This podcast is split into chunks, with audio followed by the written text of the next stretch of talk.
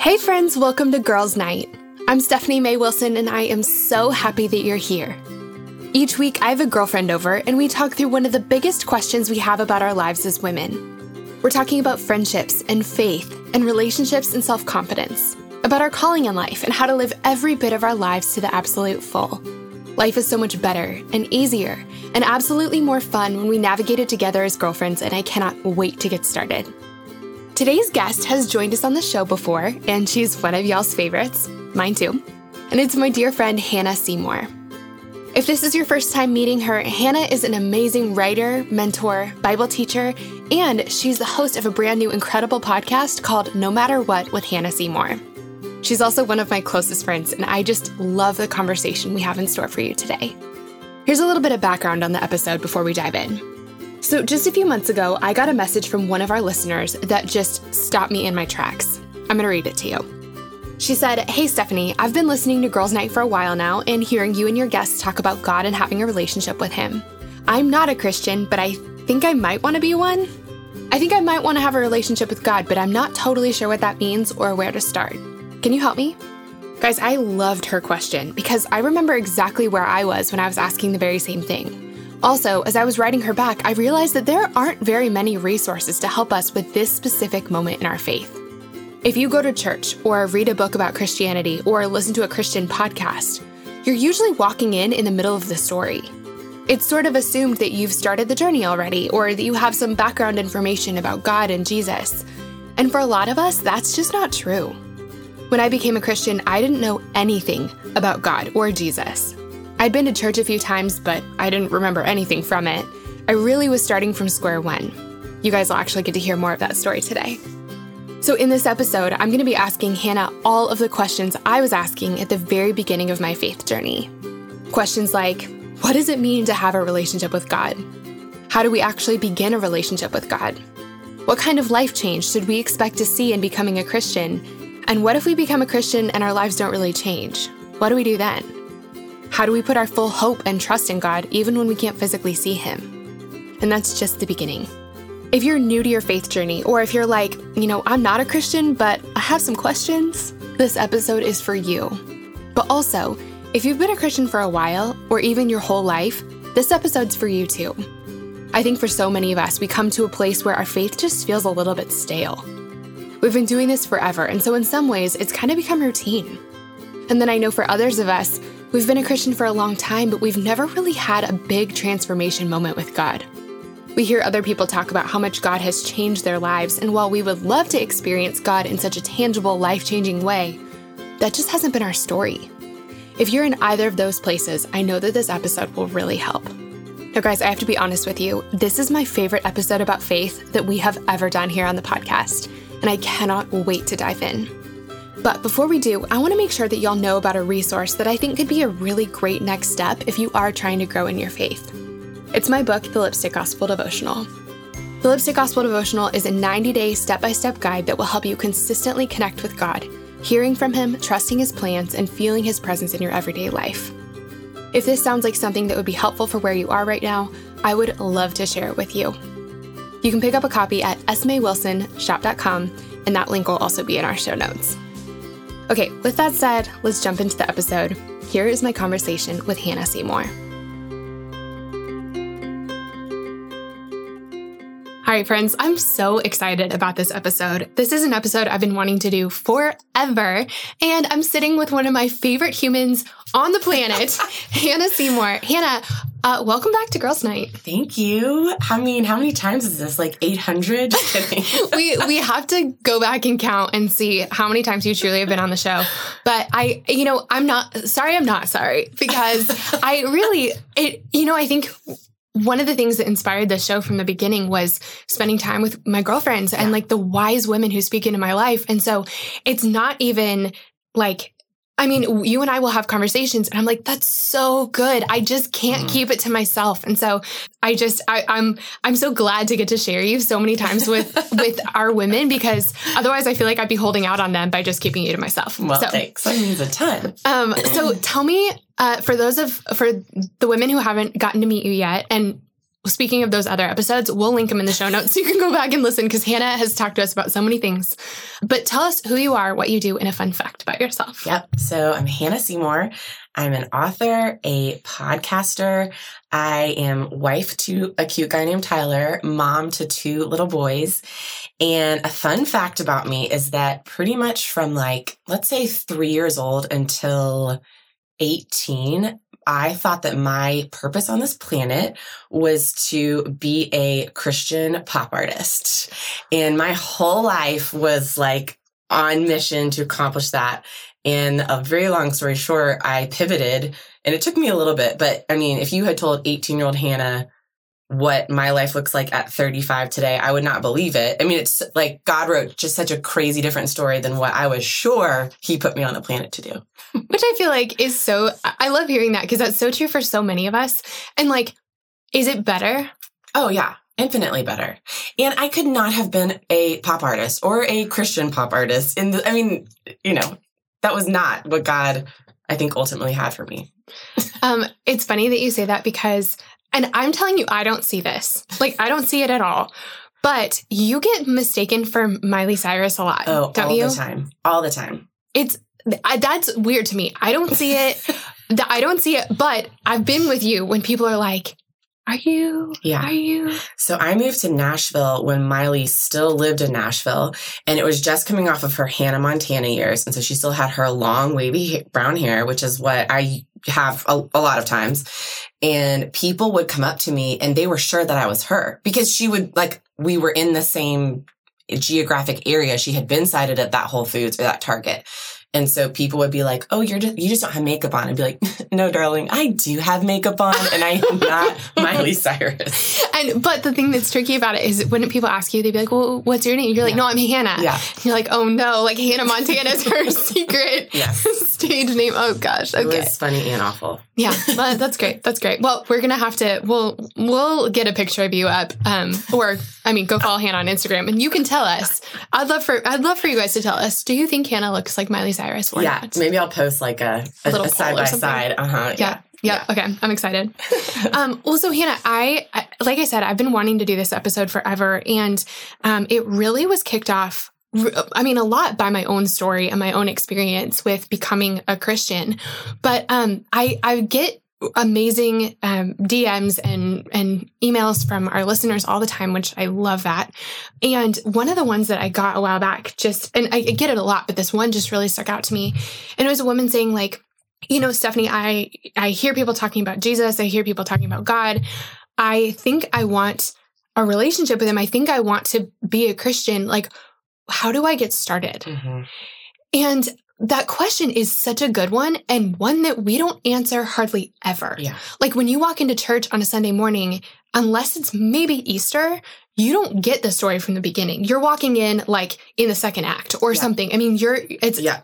no one really walks us through this. And if you're going through a Bible study, it's like already assumed that you know that you have a Bible yeah. or that you know what to do with the Bible. Yeah, totally. Um, and, and so I think just hearing that question and then remembering how I asked that very same question, mm-hmm. it made me really want to do an episode where we take away assumptions. Like you don't need to know anything to listen to this episode. Yep.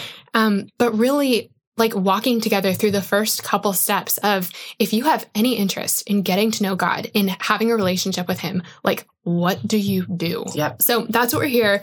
That's what we're here to talk about today. And so first, Hannah, like from the beginning. I'm going to pick your brain like crazy today. So I'm glad I you're. I'm ready. I'm glad you're ready. I got my game face on. you do. You do. I noticed that when you walked in. um. So okay, what does it mean to have a relationship with God? Like by saying yes, I'm in yes. to Christianity. What are we signing up for? Okay. Let's talk about two different things. So, one, I love that you said relationship with God, but you also use some other things like, yes, God, I'm in, or um, I don't know, there's some other things you were saying that had a similar connotation. And I think personal relationship with a, with God is such a good phrase, but it, it's kind of Christianese because mm-hmm. again, it's like an outsider is like, what the, what does that even mean to have a person? What is personal relationship with a per- thing that you can't see? Like, what does that mean? Yep. So to go to get a little nerdy, si- simply within the last century, probably in even like 60 years, there became this movement where we started using personal relationship with God.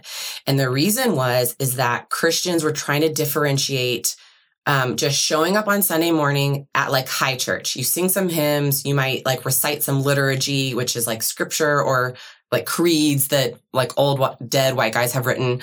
Um, and you might hear a sermon and then you, it's an hour and you leave and you never think about God again until you show up the next Sunday. And so there was this movement where folks started saying Christianity isn't a religion. It's not just like a check off the boxes, tradition, rules of do's and don'ts. It's not a religion. It's a relationship. And so thus came this whole idea of like, do you have, not just do you like know that there's a God and you show up at church, but do you have a personal relationship with him? Is it a daily thing? And we can talk about that more later, but like, I mean, we all have an idea of what that, that means to have a relationship with someone. You're spending time with them. It takes, it takes time. You're, okay, all these things. So that aside, personal relationship, the reason I like the phrase, and some people give it a bad, like, re- personal relationship with Jesus or God is nowhere in the scriptures. That doesn't mean that it's bad. And here's why because Christianity really is about relationship. Christianity is about a God who created humans because he desired to be in relationship with them. So he created Adam and Eve for the sole purpose of knowing him. It, scripture says that he would like come down and walk through the garden with them. I mean, think about the Lord's feet, him standing right next to you, just on an afternoon stroll in the mm-hmm. most beautiful place that we could ever, I mean, utopia, the most beautiful place we could ever imagine. That's what he designed humanity for, was to enjoy him, to know him, and enjoy creation. But we, most of us know the story too well. We screwed up, right? God made this one rule. Don't eat from this tree. And what did they do? They ate from it. So sin enters the world. And when Adam and Eve were made perfectly in God's image, created to be in a relationship with him, once imperfection entered the world, a holy, perfect God cannot be in right relationship with an unholy, imperfect human. And that is like the rest of the story of the Bible is how does God, for lack of a better word, how does he fix it? And there's a pastor that I'll always quote when I will talk about this who will often say, we've got to remember this isn't plan B. God didn't start this. Humans screwed up and go, okay, I got a plan B. This was, he always had plan A was Jesus. He was going to send his son Jesus to do for us what we could never do for ourselves. We can never be good enough, perfect enough to be in a right relationship with God. But Jesus came on this earth. He lived a perfect life, fully knowing temptation, fully living in imperfect circumstances, just like we do but he lived a perfect life. And because of that, he was able to die on a cross. He was crucified. Essentially, he was murdered by the Roman government. And through that, he took on the sins of the world and was, so now God can look at us through Jesus and we are forgiven. So even though you and I can never be perfect, because of what Jesus did, if we place our trust in Jesus, and we could talk in a minute about what that means, but if we place our trust in Jesus, God sees us through Christ, sees us through Jesus, and sees us as forgiven and as perfect. So back to that word relationship, he can be in right relationship with us, which again is his ultimate desire is to he already fully knows you because he made you, but he wants you to fully know him and he wants to do this life with you, walk in daily communion with you. So that's what it means to have a relationship with God. It's knowing him, it's being known by him and learning to live differently because we know him. That's amazing. That's amazing, Hannah. I so one one of the things I was thinking of is, you know, when we think about like when we're looking at God from the outside, you know, I think one of the things is like how do you approach God when you're such a mess? You mm-hmm. know, it's like there's this fear of like I could never go into church, I could never like hang out with Christians, I could never like I'm not invited because people like me aren't invited. Mm-hmm. And the thing about it is like people like us are invited Yep. because of Jesus. Like we, you don't have to clean yourself up to go into Nope. church. And anyone who says you should or you need to is wrong. Like Yeah. that totally undermines Yeah. the whole thing. It's church is a place, Christianity is a place where we get to come in exactly as we are, messy as can be. And because of Jesus, like we get a fresh start. Yeah. We get a total do over in life and we get to be in a relationship with the m- most amazing God ever, not after we have our stuff cleaned up, but in the process Mhm. because of Jesus. Yes. And the Bible gives us so many examples of Jesus literally doing that. Like Jesus sought out the people that were considered like the biggest sinners of the day. Like it says he hung out with tax collectors and, um, like prostitutes and, and, and people who tax collectors were folks that were financially abusing and stealing from other people. Or, I mean, obviously we can imagine the sin of a prostitute or, but I mean, he, he was seeking out the hurt and the broken and the people that certainly felt like I am way too far for God to ever consider being in a relationship with me. That's who Jesus went after. I love that. I love it. Well, okay. So, Hannah, how do we say, like, yes, I'm in to Yep. Christianity? Like, how do we actually begin a relationship with God? Do we pray a prayer? Do we start going to church? Yep. Like, if we're if we're interested, Yes. what do we do?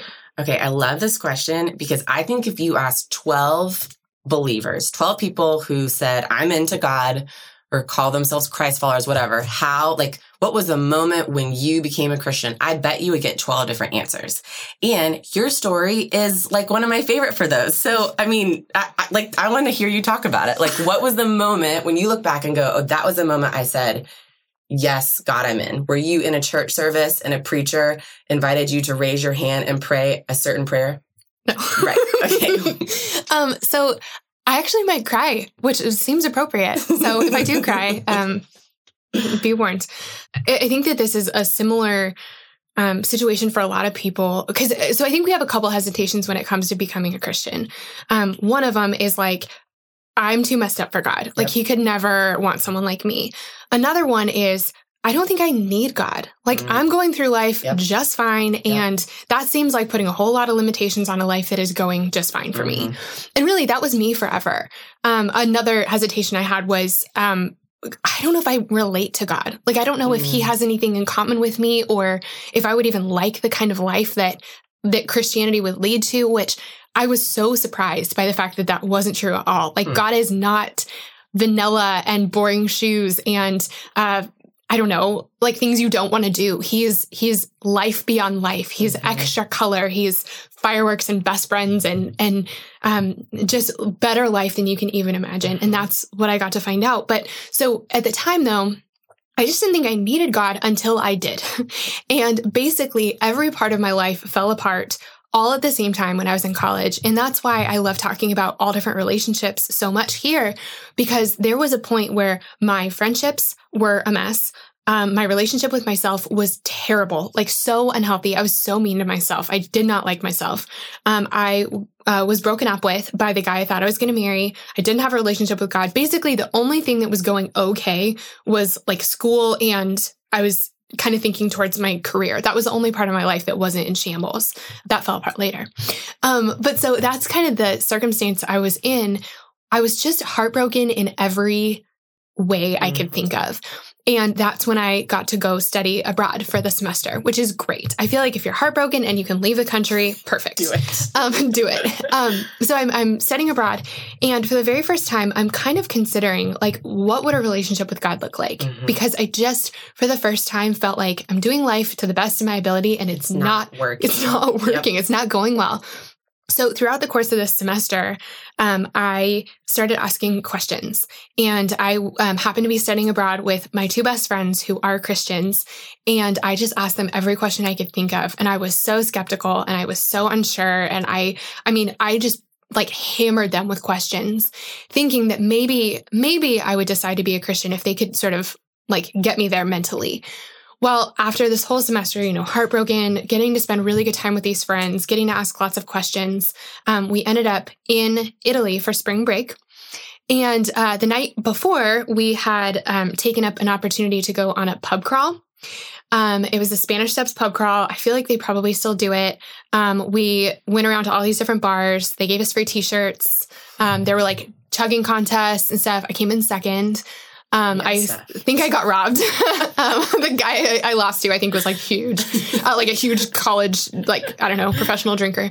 But so I mean, we so we went out the night before, and then the next morning, you know, wanting to be good tourists, we decided we were going to go to the Vatican. And it didn't occur to me that I was going to go to the Pope's house uh, hungover, but we didn't shower. We were hungover, and I went wearing. You smelled like a like gross bar floor. I did. Yeah. I smelled like a gross bar floor. yeah. Um, and for some reason, we decided that we have these new free shirts. We should all wear them, and we were all matching. So we all show up at at the Pope's house smelling like liquor, and the shirt says, I came, I saw, I crawled. Spanish Steps pub crawl. So that's that's like this those are the circumstances. Um so, so we we go in and we're wandering around the Vatican and they take us into the Sistine Chapel.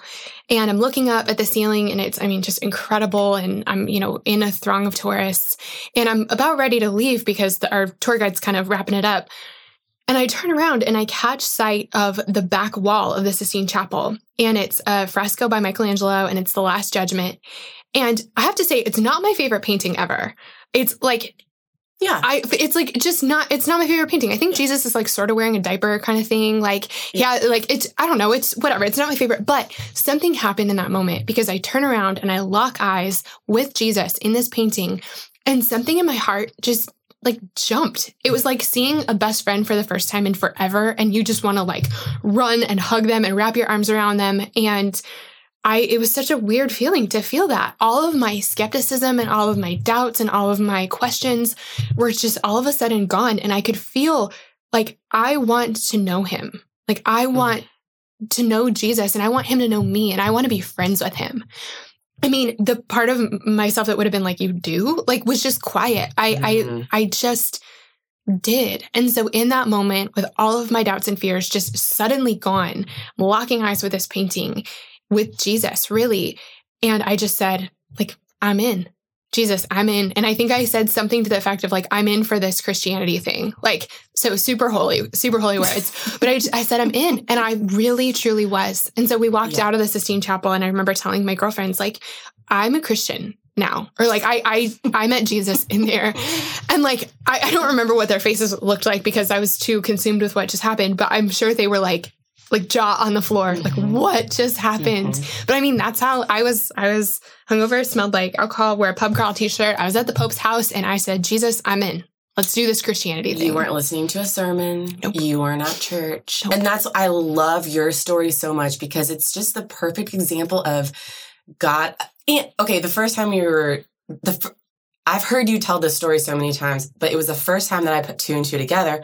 Again, talking about this word relationship what is like the pinnacle of the Sistine Chapel artwork? It's a, the massive hand of God reaching out to man. Mm-hmm. Again, it's a picture of God initiating relationship. I want to be in connection with you. And that somehow that piece of art, God's spirit used that piece of art to finally like pull you in and connect with you. Yep. And I mean, your story is legitimate. It's what happened. It's like exactly how the Lord called you. You know how God called me when I was like a five year old sitting in my bed listening to a record called Patch the Pirate. And my mom came in to tuck me in bed and I told her, I want to invite Jesus into my heart. And I meant it. And I prayed a prayer with her and I meant it. And I mean, both, th- those could not be more different stories. and, but they are both exactly how the Lord called us. And, and so that's, I think, you know, if you're thinking about, I have to pray a certain prayer or say certain words, prayer is not a magical formula. It's just talking to God. And so I think we can say you prayed, but again, I don't think you have to pray. But like you said, okay, God, like, fine, I'll do it. I'm in. I'll yep. do this Christianity thing, even though I'm not sure exactly what it entails. I'm not sure I'm going to like what it entails, but for some reason, I'm i think this it. is what I need to do and yep. I'm ready.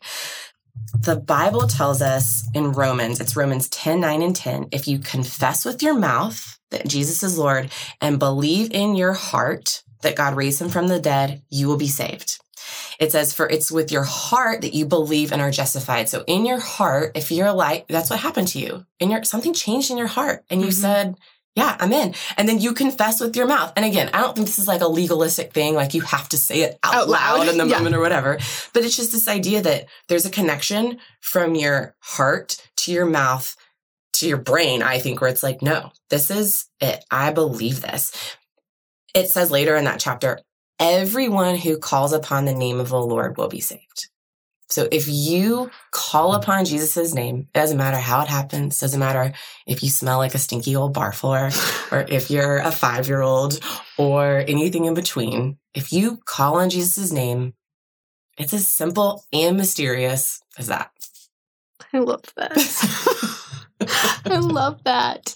Um, so Hannah, once we start this relationship, yep. once we say, "Hey, I'm in," or like, "I want to invite Jesus into my heart," what do where do we go from there? Yeah, like what are some of the first steps we should take when we're new to this faith thing? So this is what I think it means to be a Christ follower a Christ follower or a Christian or a believer, all these different terms we use. And I think we go back to Jesus's words. Some, a lawyer came up to Jesus and basically said, like, what's the most important commandment in the Bible? Because in the Old Testament, of course, a lot of us know the 10 commandments, but there was a lot of law that God laid out. He gave to a leader named Moses and God's chosen nation, Israel, had a ton of law that they live by. And so this lawyer the lawyer who loves the law and who has studied the law comes to Jesus and says, What's the most important one? And Jesus starts with, Love the Lord your God with all your heart, with all your soul, with all your mind, and with all your strength. And he says, Second, love your neighbor as yourself. These are the most important. That is what it means to be a Christian, to be a Christ follower, a believer, again, a Jesus freak, any, you know, 80s term, any word you want to use that means I'm all into this. So that's what we need to act like. Okay, so how do I love God with all my heart, with all my mind, soul, strength, and how do I love people? That's what it means to follow Jesus. My dad, who's a preacher daddy, preacher daddy, uh, says all the time the way you grow in your relationship with Christ is three things it's God's word, it's God's spirit, and it's God's people. God's word is the Bible. God's spirit is scripture says this is crazy and I'm getting I'm getting deep real fast. We'll we'll come back up to the surface.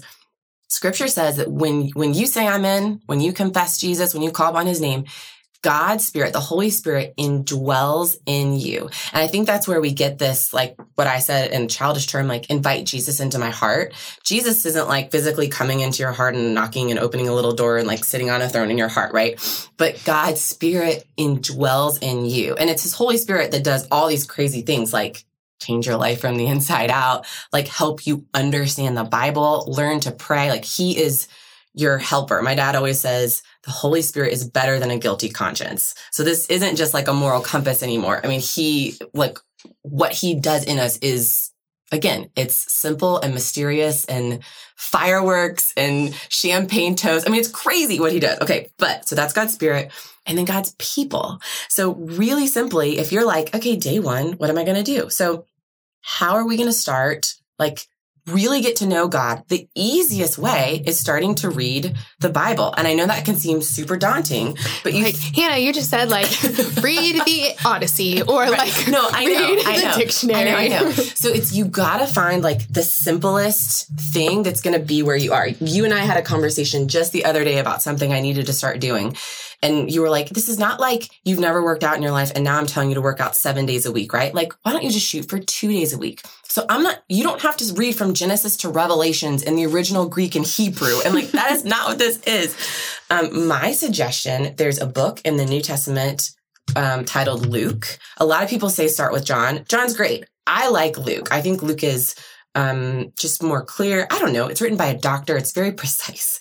and Luke literally goes from Jesus' birth through his death, burial, and resurrection and pull it up. I mean, you can get the Bible anywhere, like on your phone, pull it up in the message translation or um, the New Living Translation. Really, the message is like a paraphrase. So, I mean, you could start there. You were going to understand the message.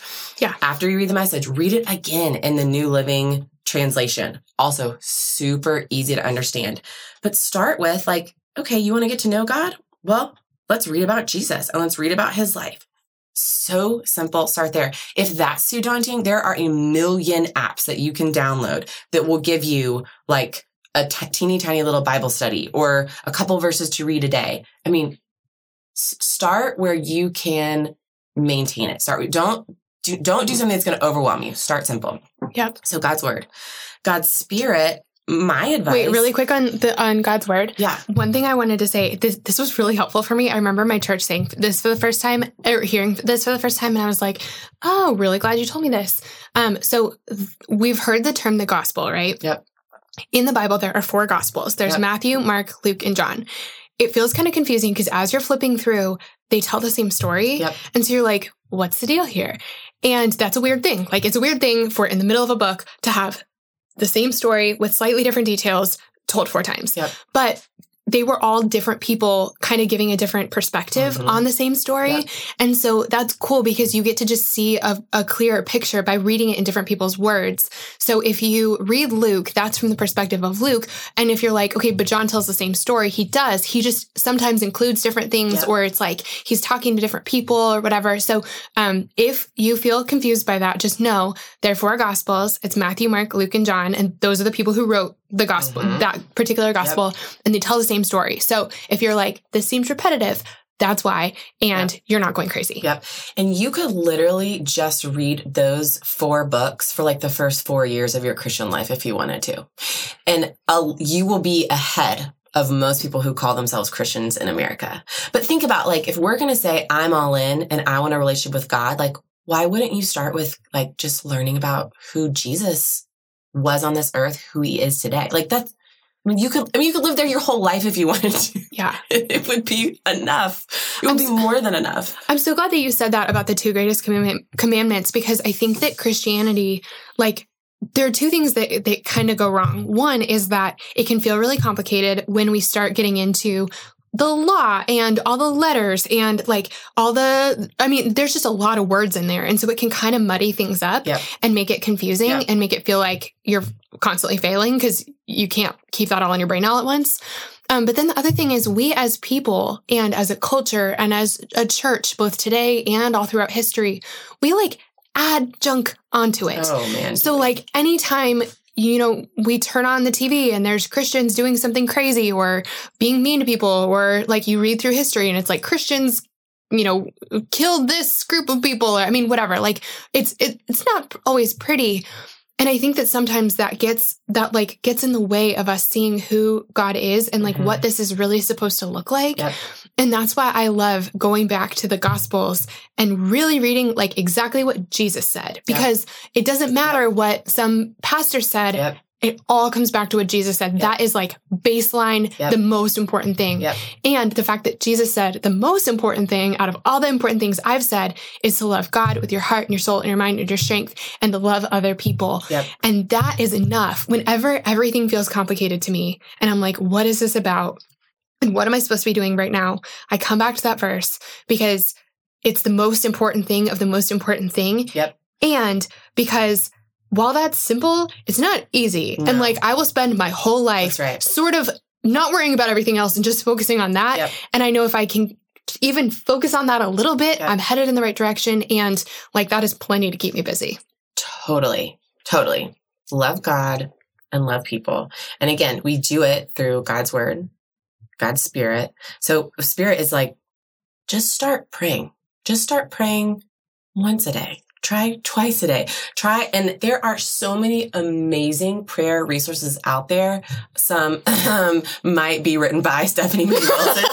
um, there are so many prayer journals and prayer prompts and things that you can use again that help you. Because I get it. It's like, where the heck do I even start Yep. talking to this guy that I really don't know? Like, but that is part of the Holy Spirit indwelling in you, helping you to pray, and and it's creating that connection between you and God, okay, and the God's people. And that's, I mean, you asked like, do I have to join a church? So I would say that's one of the easy ways to find God's people, or the easier ways to find God's people. But you cannot do this life of following Jesus alone. It was not meant to be done in a silo. It was not, meant to be a man on an island. It's meant to be done in community. So you need to find people. You need to find two kinds of people. One, people that are similar age and season of life. Find people that are like doing the same thing you are, whether it's you're in college or you're newly married or you're a new mom, whatever, similar season of life who are also following Jesus. You also, and this is going to be harder, try to find someone that is well beyond where you are in life. So I'm a mom of two little boys. I'm looking for women and I've been walking with Jesus for a long time. I still need this. I need women who are 50 and empty nesters and have walked with Jesus longer than me and have done more life than me to help me. But th- those are the three things that we grow God's word, God's spirit, and God's people. So thinking about like, what are just baby steps that I can take towards those three areas? Hey, friends, I wanted to take a quick pause from my conversation with Hanna to thank our sponsor for this week. Our sponsor this week is Warby Parker. I love this company. Now, if you guys haven't heard of Warby Parker, they are an eyewear company that's dedicated to providing exceptional vision care online and in stores at a revolutionary price point. And that's truly exactly what they do. They have both glasses and sunglasses. I have both. They have eye exams and contacts. Their glasses start at $95, which includes prescription lenses, which is amazing. They have sunglasses, progressives, and blue light lenses also available. And all their lenses include anti glare and anti scratch coating, which is perfect if you're like me and are constantly dropping your sunglasses. And speaking of my sunglasses, if you guys have ever seen me over on Instagram wearing those gold aviators, those are from Warby Parker. They are my favorites. I wear them every single day. So, as you guys can tell, I'm a big fan of Warby Parker, but it's not just because their glasses are affordable, high quality, and super cute. One of the biggest reasons I love them is because with every pair of glasses you buy, Warby Parker distributes a pair to someone in need. Did you guys know that almost 1 billion people worldwide lack access to glasses? That means that a huge percentage of the global population has a hard time learning and working because they can't see. But Warby Parker believes that everyone has the right to see, and so they're making that happen one pair at a time. Here's another reason why I love them. Because buying a pair of Warby Parkers is super easy and it's also really fun. Now, I don't know about you guys, but I have the hardest time making a decision on the spot. If I'm gonna buy a pair of jeans, I feel like I have to buy five, take them home, try them on for an hour, walk around in them, see how they look with everything else I own, and really give them a try before I'm ready to commit. And then I have to go return all of them. I'm sure department stores love me. But with Warby Parker, they're all about this. Warby Parker has a free home try on program. You get to order five pairs of glasses and try them on for five days, and you get to do it all for free.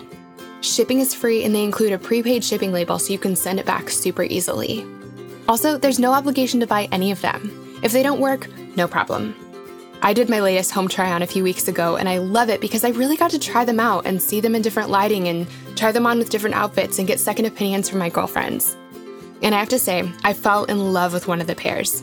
Actually, I fell in love with several of the pairs, but I only bought one, trying to stick to a budget here, but I just got a notification and my new pair is officially on its way. Guys, if you're looking for a new pair of glasses or a new pair of sunglasses, try Warby Parker's free home try on program. Again, you can order five pairs of glasses to try on at home for free for five days. There's no obligation to buy. They ship free and includes a prepaid return shipping label, so it's super easy. To try on five pairs of glasses at home for free, head to warbyparker.com slash girlsnight. Again, that's warbyparker.com slash girlsnight. Thank you so much to Warby Parker for making my favorite sunglasses ever and for sponsoring our girls' night. We just love having you. Okay, now without any further ado, let's jump back into my conversation with Hanna.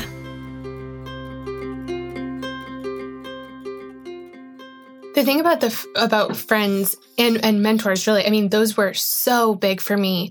Um, but one of the things I'll never forget is after so after I became a Christian in the Sistine Chapel that day, I went back home and got back into normal life. It was my senior year, and um, I had Kelsey and Michelle, who were, were, also at my school, who you know were the ones who were studying abroad with me, who were like my my sisters to this day.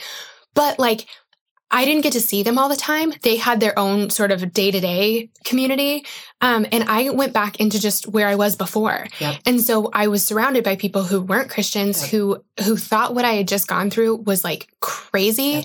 Like sometimes I think people who don't know or like who aren't Christians are like neutral. Like, hey, Mhm. you do you. Doesn't like, I don't care. Some of the people I was around were like not neutral. They were more, it, I Right. think maybe how they grew up or, you know, their own belief systems or whatever. It was like threatening that I, it, it was, there was something that really, I think, bothered them Mm. about the fact that I was a Christian. So it Mhm. wasn't like just a neutral thing. It was, I had to really kind of fight for it. And everyone around me, like, yeah, thought it was kind of weird or didn't understand it or, and I just, I felt like an island. And Mhm. so about six months later into my, like my baby relationship with God, I have this in a prayer journal to this day. I had like the worst week ever. And I'm praying, I'm writing in this journal, and I said, God, I'm dying out here. Like I feel like I'm in the desert and I need some water. And if you don't, if you don't give me some, if You don't show up. if you don't show up, I'm out. I Like leave. I Yeah. can't do this Yeah. anymore. And it was really cool because just a couple weeks later, I left to go on my first mission trip. And I, the only reason I went was because Michelle was the one leading it. And I swear she like tricked me into saying yes. Um, so I went on this mission trip. And for the very first time, I was surrounded by other Christians yep. and not just other Christians who like just also believed the same things I did. I was surrounded by Christians who I also wanted to be friends with. Yes. And that was huge because I think sometimes we join a Bible study and it's like, you don't, you're not going to click with everybody No. just in life. And No. so that means that you're not going to click with every Christian. That's right. But if you can find, like, put in the work of trying out a couple different Bible studies or trying out a couple different churches, and if you can find a group of people who you can laugh with and get along with and have a good time with and like just vibe with, like, I don't know, just people who Yes. you enjoy being around. And I think we forget about that. And who also are following Jesus. My relationship with God went like 80 billion times deeper. Yeah. My life changed so fast. And I mean, it, uh, it just everything changed. I'm not having to do it by myself. Yes. And it all happened when all of a sudden I was surrounded by other people doing it too. Yeah. Because we were created to do it in community. We were created to know God in community. Yep. Yep. I love that. So, Hanna, what kind of life change Mhm. can we expect Mhm. by becoming a Christian? Like, what are we what are we signing up for what Mhm. is what is if we let him in what is god going to do to us for lack of a better way to say that and then also what if we become a christian but our lives don't really change Mhm. like what if we decide to commit our lives to christ but don't have but like we still feel mostly the same our lives still look mostly the same Yeah. we're not really seeing a difference Yeah.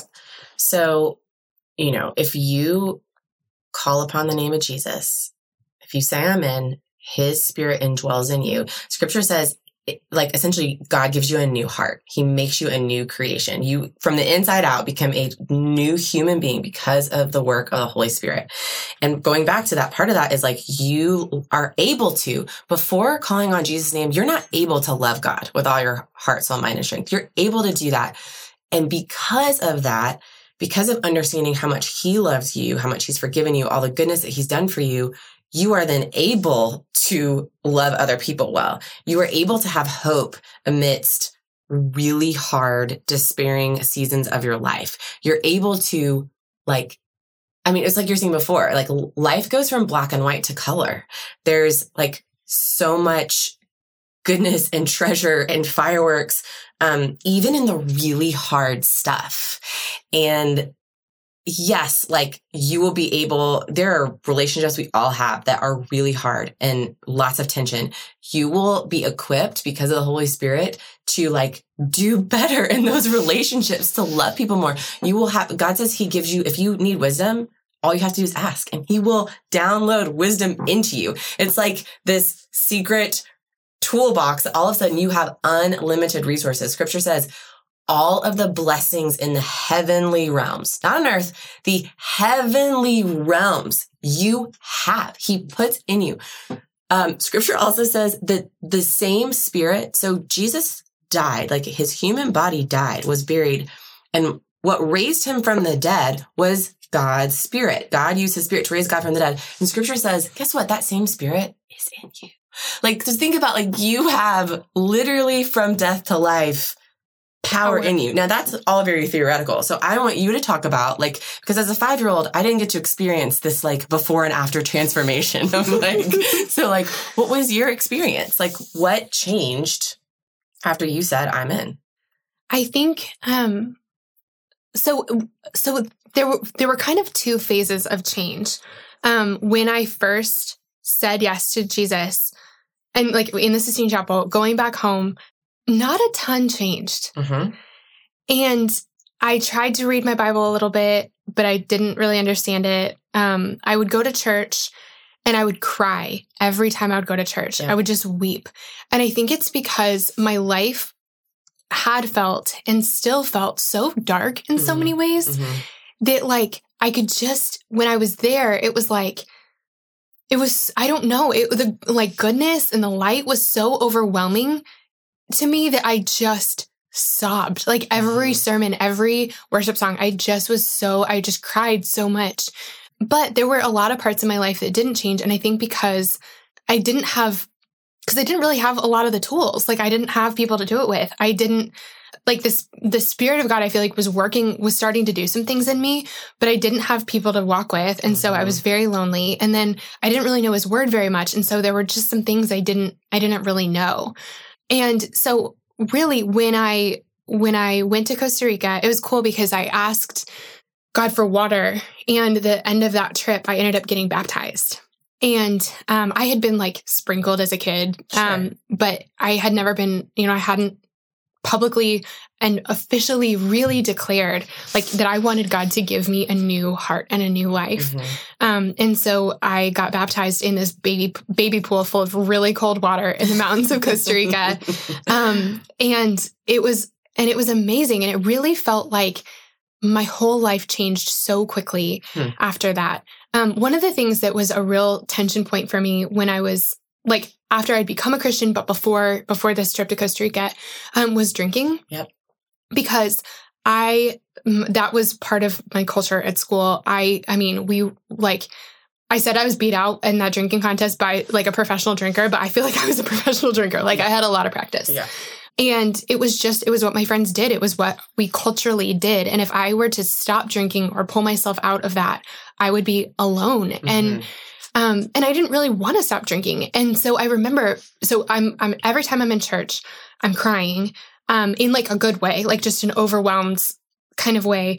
But then also in my head, the whole time I'm fighting with God Yep. and I'm fighting with him about drinking. Like, and I'm like, it's really not that big of a deal. It's really not that big of a deal. Like people drink in the Bible. Like it doesn't matter. And yeah. it wasn't about drinking. It was about the fact that one, I was doing it in major excess, Sure. major excess. Um, and two, like I wasn't willing to let it go. Yeah. And I think that when there's something like that that we are gripping onto so tightly, it just says something Yep. about us. And I It's think got a piece of your heart. For some reason, Yep. it's got a piece of your heart. and it can be anything. And so for me, it was drinking, it was alcohol. Um, and so I, I had to like, I think that for a long time, that really held me back. It was like I was willing to give God different parts of my life, but there was this part of my life and really like a yucky part of my life, like a sin that I wasn't willing to let go of. And I feel like there's only so much that God could do with me Mhm. with only a small part of me. Mhm. And so when I went to Costa Rica, having other people to do life with, like to like knowing that I wasn't going to be alone on a Saturday night if I decided not to go to the bars Yep. was really big. Having I mean, we didn't drink the whole time we were in Costa Rica, and like I was amazed at how fun it was. Sober, totally sober. like I mean, I just we laughed so much. It was more fun than I'd ever had. Mm. And I couldn't believe that that was possible without this thing that felt like the source of fun for me. Uh-huh. And really, that's a great, like, that's just a great little example of what I feel like everything was like. My friendships, once I really started giving over more parts of my heart and my life to God, got so much deeper and better and Yep. safer and more, but they were like, Yep. everyone was way more fun and funny. And I, I just had such a better time. Yep. I started to, I mean, slowly but surely, like, make peace with some of the really hard parts of my own relationship with myself. Like God just gave me a different love for myself and a confidence that I'd never had before. Yeah. And like that one took that one took a while to kind of walk out. Sure. My relationships changed because all of a sudden I was I was starting to kind of live by the by God's design of Mhm. relationships. Um and so my relationships were like tangibly better. Yeah. I did have a, a period of time, a year actually, where I like swore off alcohol altogether. And it was a really big moment in my relationship with God. I remember praying with him and telling him that I was going to do that. And over that year, it was funny. I mean, I had the most fun year of my life that next year. Um, totally, totally sober, not even a drop. And I feel like because I gave over this thing that I was holding on to yeah. over to God, He was able to swoop in and just do so much in my life. Yeah. Yeah. It's it's crazy because when I look back at pictures of me, like pre meeting Jesus and pre like before this big life change, and then even just right after, I look different. Wow. Like I really, wow. I really look different. I need to remember to to put a photo on on uh, the show notes page. But like I, I honestly, I can see it in my eyes and I can see it in my smile. Like I just, I look like a different person. I look alive and happy. Mm-hmm. Um, and I didn't before. Because here's the thing God wants your whole heart.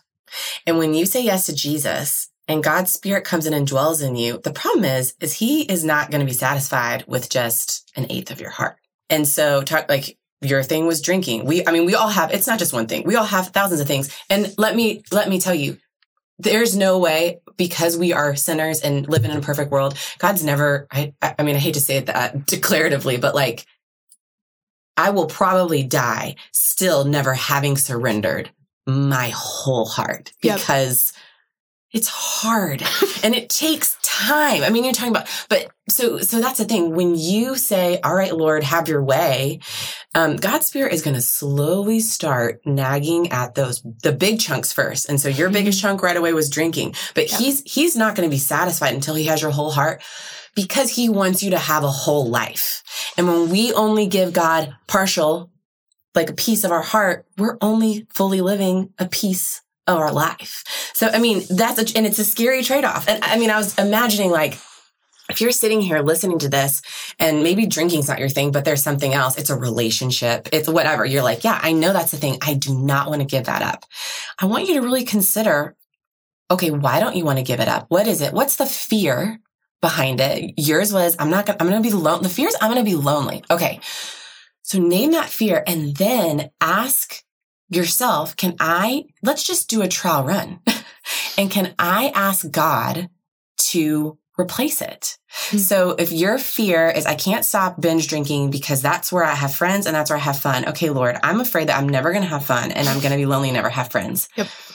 Can you give me friends? Okay, Lord, I'm going to give this up for I'm going to give this up and I'm going to ask you to come through. Now, I don't always recommend like giving God an ultimatum or like testing him, but I also think that these are times that the Lord is like, baby girl, I have been waiting to do this for you yep. because I always want to be your answer. I always want to be your provider. Stop trying to provide for yourself or create your own answers. Like, yes, I'm going to, like God is saying, Yes, I am ready to show up for you if you will surrender this piece and let me fulfill it in a way that is going to go beyond your expectations and your hopes. And it's legitimately better. Yes. And that's the thing I just didn't anticipate. I was afraid that if I like you know, stopped doing this with guys before I was married, or like, you know, t- took the guy part of my life and like surrendered it, or mm-hmm. if I mm-hmm. stopped drinking and stopped going out, like I imagined my life being sterilized in like a yucky hospital kind mm-hmm. of way.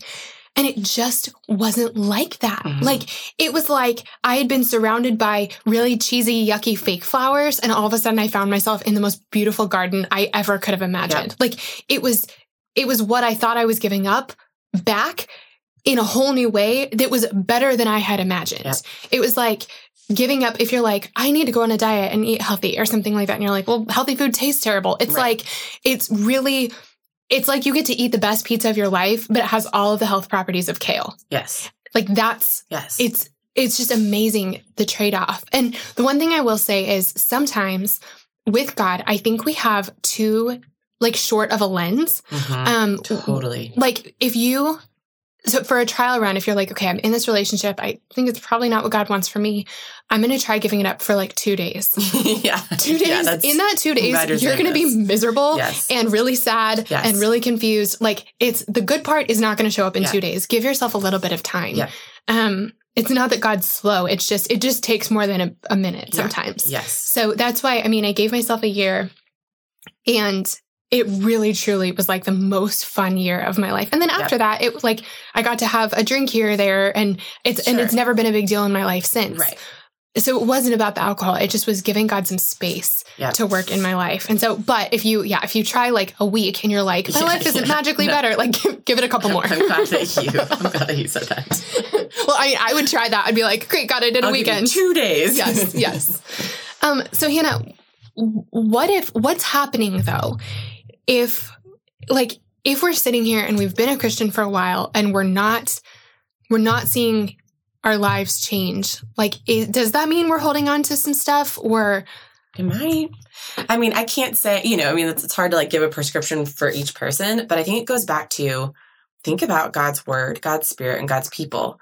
What are, because part of it, there's mystery in that God does all the work behind the scenes in your heart, but there's also like, we also have to be actively doing stuff too, right? It's the same thing. Like, you're not, if you're single and you want to be like dating to find your husband, like, you can't sit at home in your pajamas on the couch and order pizza and watch Netflix all day. Like you're not gonna the, the pizza delivery guy is not gonna be the man of your dreams. And if that's the only guy you ever see, it's not gonna work. Yeah. Um, God still has to like orchestrate everything and bring the right guy along in your life that's gonna be good for you. But you gotta like put on some clothes and leave your house. like, you know?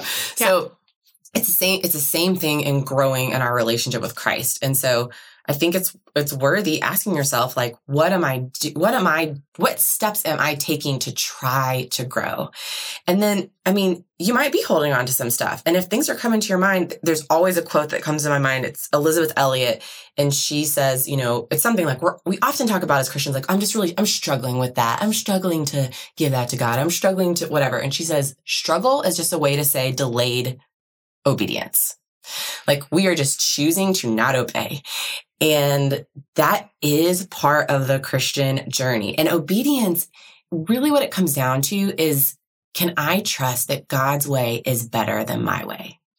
And that's it. And that, again, it's the question you're asking yourself after you became a believer is he created you to be in a relationship with him and to live life in his way. And that truly is the best way. But most of us, because we're big fat sinners and we're imperfect, we think, no, no, no, no. The way I want to live life has got to be the better way. But once you start doing it his way, you realize more and more and more, no, this really is so much better than what, than the rules I had set for myself or the allowances I had set for myself. hmm I love that. That's so good. That's so good. It's, I mean, the dating example is really good. And it reminds me, I mean, it's the same with a job. Like, you want your dream job to fall in your lap, but like, you have to fill out an application. That's right. You have to go to the You interview. can't just sit on the couch and pray. Yeah. You have to put, like, the thing that I was thinking about when you said that is like, you have to put on some pants and you have to leave the house. Yeah. so, so, like, Yeah. guys, Yeah. we have to put on some pants. We have to leave the house. Yeah. And so I think that if we are consistently surrounding our, like, if we're consistently investing in those areas, in the three, in God's word and his spirit and with his people, Yeah. like, we're going to see things change. Yeah. And if we're we're responding to the like that voice in your head right now or that thought in your head where you're like, I know exactly what I'm supposed to give up and I don't want to. Yeah. Like that's handing over like in handing over more of our heart to God, we get to see him do more transformative work in our life. So Hanna, one of the hard things I think about being a Christian is that we are are trusting and putting our faith in and putting our hope in a God that we can't totally Mhm. see Yep. with our eyes Yep. the way that we would probably like to. Yes. Uh, how do we how do we do that? How do we tr- how do we trust him more? How do we have more faith in him, especially when we can't really totally see him? Yeah, I'm a broken record. God's word, God's spirit, and God's people. And I think God's people get to be, you know, the Bible says that we are image bearers of God. You were uniquely created. God formed you. He thought of you. Isn't that? I mean, he literally thought of you when he created you. And you are a, just a fraction of who he is. You get to be on this earth and reflect uniquely a piece of him that no one else can. And so being around God's people put a face to a God that in this life we don't get to see with our eyes. And that's what I think I mean, I think God's spirit helps us see that though. And, and no, reading the Bible also puts more like meat and, you know, figurative flesh to a God that we can't see. But I think the people piece is really huge in that. And then other thing, it's a, it's truly a daily question you get to ask yourself. Like, it's not like, oh, forever. Once I say I'm all in, I'm just always going to trust and hope in a God that I can't see. No, it's, it's every day. You have to wake up in the morning and you have to answer the question, am I going to live for myself? Or am I going to live for a God who loves me unconditionally? Am I going to serve myself or am I going to serve a God who has done everything to save me? And you know, some days I don't answer it right. but guess what? We get a new day. Hmm. And again, I mean, that is the mystery and I don't use the word magic because Christianity isn't magic, but it's the, it's the amazingness of this gift that he's given us. If you screw up yesterday, if you screw up today, great. You get to wake up tomorrow morning and start all over again. That's why Jesus matters. Yeah. I think like it's one of my biggest struggles as a Christian is that I, when I look back on my story and I think about myself smelling like a bar floor, like, and, and God reaching out to me in that moment, I, I understand the gospel there. I understand like Jesus came to, to connect me to God. Even when I was like that, because of Jesus, I could be connected to God. But it's way harder for me to remember that today I when I screw up in a way that's like not even close to how much I used to screw up or just in different ways. You know, like it's it's not as like blatant, it's mm-hmm. not as smelly, it's not as whatever as it used to be. But like I have the hardest time believing that God wants to be close to me when I fail him constantly. Mm-hmm. I feel so bad about that. And and I I want to put like human parameters on him. I want to think like if I if I messed up in our friendship that yeah. often, like you wouldn't want to be my friend anymore. Right. I mean, the truth is you would because you love me yeah. and because you know I'm human and yeah. because you have grace for me. Yeah. But it's it's just really easy for me to be like a perfectionist and think I should because I love God so much, I should do better. Mm-hmm. And it's just this constant disappointment that I that I just consistently screw up. But that's why I have to remind myself all the time, like that's why Jesus matters. Because whether I'm screwing up in massive public ways yeah. or sm- small, equally yucky private ways. Yeah. Like, I mean, just whatever my script looks like, because of Jesus, I still get to be connected to God. Yeah. The second you place your faith in Jesus, God sees you perfect, pure, holy, righteous, new. So that's, I think a lot of times uh, Christianity has gotten a bad rap as behavior modification. Like I, like once I become a Christian, I have to get better and better and better and sin less and less and less. And I think the truth is that we won't so i don't think we sin less. I think our sin shifts and it changes and a lot of it times it gets like sneakier. Yeah. Um and i i think the the hope or the mark of growing and maturing in the faith i think is real having a greater dependence on god and realizing how m- even more deeply you actually need him every single day. And then i think more like a tangible visible I think you, we can go back to Jesus' words like, how are you doing on loving your neighbor? How are you doing on loving other people? Because that's going to be like the outward flow. But going back to like, God isn't going to love you less. There's nothing you can do that's going to make God love you more or less. And I think that's part of the reason why the Bible gives us this like picture of God's our father. He's a perfect father. He's a good, the good father. You know, again, this breaks down because we've got some really bad fathers out in the world. Um, and, and some of us like have to deal with that picture of like, God is not your earthly dad. Like your earthly dad may have screwed up and not been an awesome human being to you. God wants to replace that.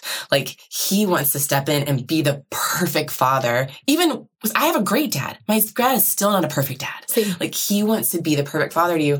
And to think about a father, a, a perfect father's love for their child, or like I'm a mom of two boys. My boys do stuff every single day that like literally make me want to like throw something. Like, right? like they're two and eight months old. Like, but I still love them. I would still die for them in a second without hesitation. Um, when they're teenagers, I'm sure there are going to be days that they break my heart.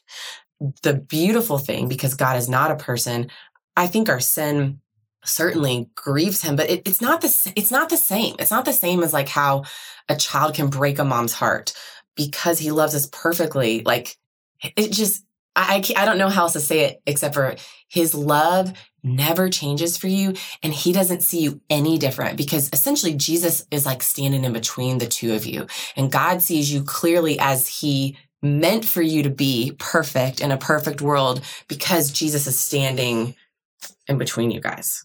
There's we're both trying not to cry right now or like kind of kind of crying a little just cuz it's really cool.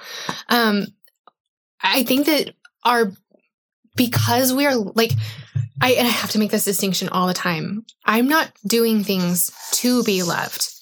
I'm doing things because I'm loved. Mm-hmm.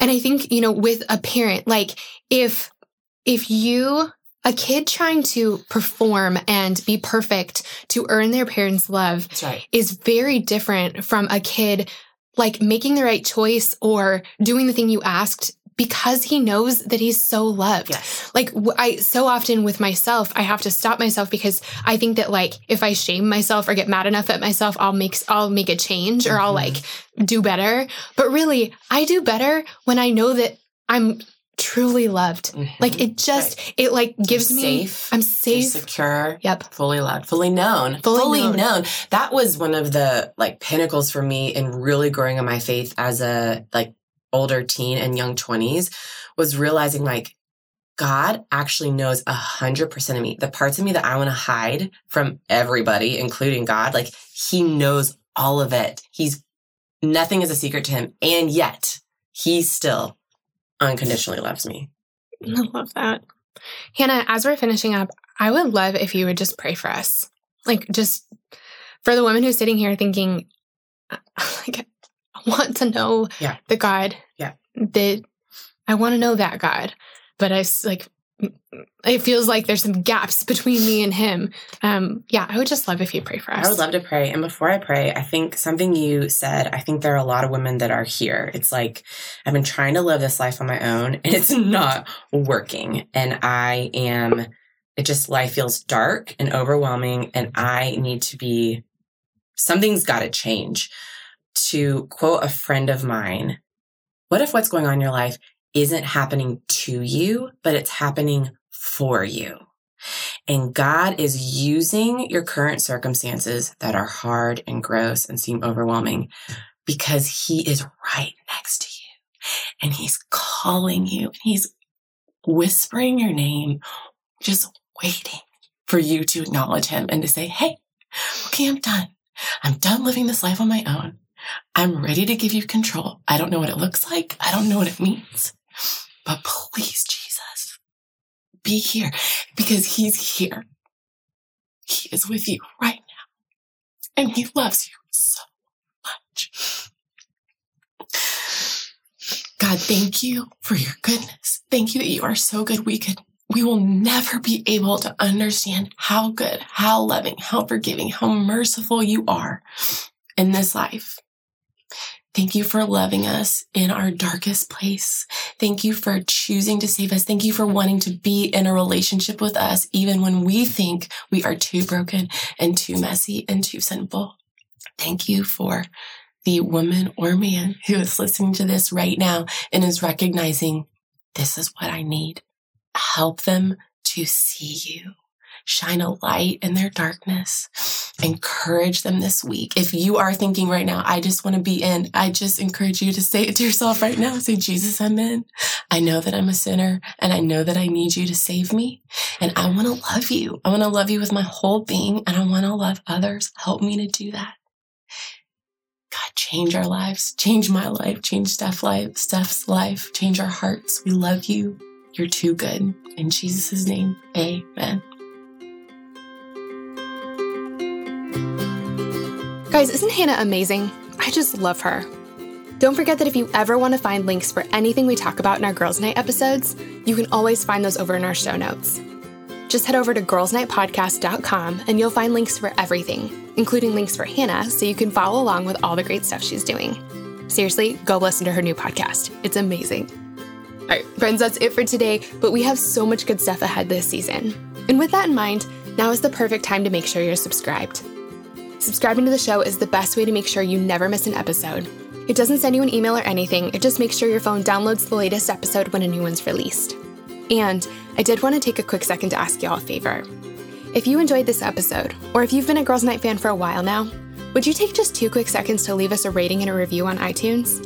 Those reviews help out our podcast so much, and it really would mean the world to me. So if you take two quick seconds to do that, I would be so grateful. All right, friends, thank you for joining me for Girls Night, and I will see you next week.